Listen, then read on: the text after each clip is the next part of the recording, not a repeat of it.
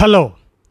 కానమూకు కథావచనం మోహనవచనం పరిజ్ఞాన హితబాండం శ్రోతలకు ఆహ్వానం నమస్కారం. చదపదగునెవరు రాసిన తదుపరి చదివిన వెంటనే మరొక పలువురికి వినిపింపబూనినా అది ఏ పరిజ్ఞాన హితబాండమవు పో మహిళ మోహనవచనమై విరాజిల్లు. పరిజ్ఞాన హితబాండం లక్ష్యం ప్రతివారీ సమాచార హక్కు ఆస్ఫూర్తితోనే ఇప్పుడు. ఈనాడు వసుంధర సౌజన్యంతో నర్గిస్ మొహమ్మదీ ఆమెకు నోబెల్ శాంతి అనేటువంటి అంశాన్ని ఇప్పుడు మీ కానమోకు కథ వచ్చిన శ్రోతలకు మీ కానమోకు స్వరంలో వినిపిస్తాను వినండి. నర్గిస్ మొహమ్మదీ నోబెల్ శాంతి. ఇక వినండి.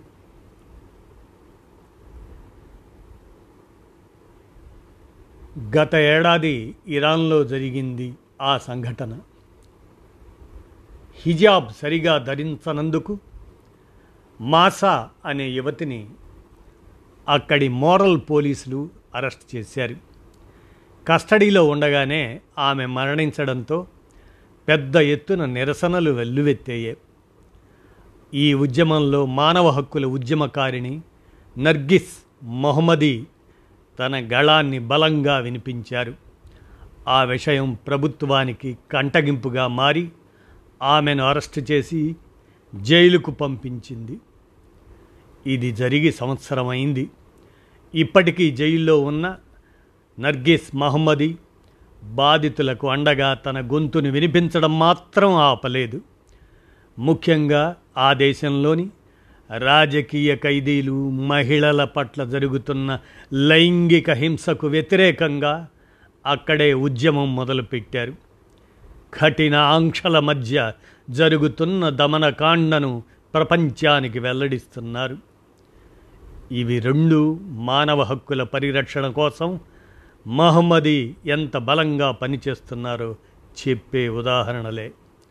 ఇలా మానవ హక్కులపై పోరాడాలి అన్న ఆలోచనకు బీజం ఆమె చిన్నతనంలోనే పడింది. అన్న జైలులో ఉండటంతో ప్రతివారం అతడి కోసం తల్లితో కలిసి ఎర్రటి ప్లాస్టిక్ బుట్టలో పండ్లను తీసుకువెళ్ళడం ఏ రోజుకు ఆ రోజు ఉరిశిక్ష వేసిన ఖైదీల పేర్లలో అతడి పేరు ఉందేమో అనే భయంతో టీవీ ముందు కూర్చోవటం వంటివి ఆ చిన్ని మనస్సుపై బలంగా ముద్ర వేశాయి. అందుకే ఆమె అడుగులు అటే పడ్డాయి. ఇరాన్ విప్లవానికి ఏడు సంవత్సరాల ముందు పంతొమ్మిది వందల డెబ్భై రెండులో జంజన్లోని ఓ మధ్యతరగతి కుటుంబంలో జన్మించారు. నర్గిస్ మహమ్మది ఫిజిక్స్లో డిగ్రీ చేశారు.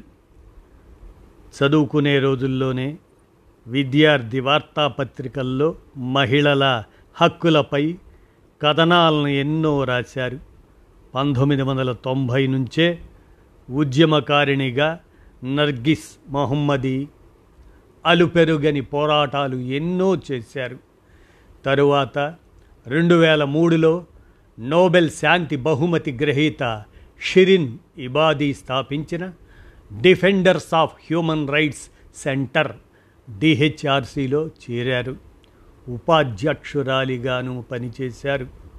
హక్కుల కోసం ఆమె చేస్తున్న పోరాటంలో ఎన్నో కఠిన పరిస్థితులను ఎదుర్కొన్నారు. ఈ క్రమంలోనే పదమూడు సార్లు అరెస్ట్ అయ్యారు కూడా. ఐదు సార్లు జైలు శిక్షలను అనుభవించారు. పంతొమ్మిది వందల తొంభై ఎనిమిదిలో ఇరాన్ ప్రభుత్వాన్ని విమర్శించినందుకు గాను తొలిసారి అరెస్ట్ ఏడాది జైలు శిక్షను అనుభవించారు. తరువాత జాతి విద్రోహ కార్యకలాపాలకు పాల్పడుతున్నారు అన్న కారణంతో మరోసారి ఆమెను అరెస్టు చేశారు. నూట యాభై నాలుగు కొరడా దెబ్బలు తిన్నా ముప్పై ఒక్క ఏళ్ళ జైలు శిక్ష విధించిన ఆమె బెదరలేదు. అయితే ఆమె ఆరోగ్యం క్షీణించి కండరాల నియంత్రణను కోల్పోవడంతో వైద్యం కోసం రెండేళ్ళ తర్వాత బెయిల్పై బయటకొచ్చారు.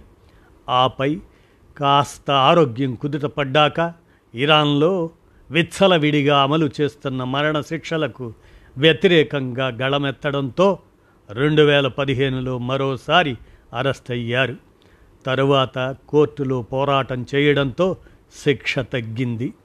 బయటకు వచ్చిన ఆమె గత ఏడాది మాసా మరణం హిజాబుకి వ్యతిరేకంగా జరిగిన నిరసనల్లో మరోసారి కటకటాల వెనక్కి వెళ్ళారు. అప్పటి నుంచి టెహ్రాన్లోని ఎవిన్ జైలులో శిక్ష అనుభవిస్తున్నారు.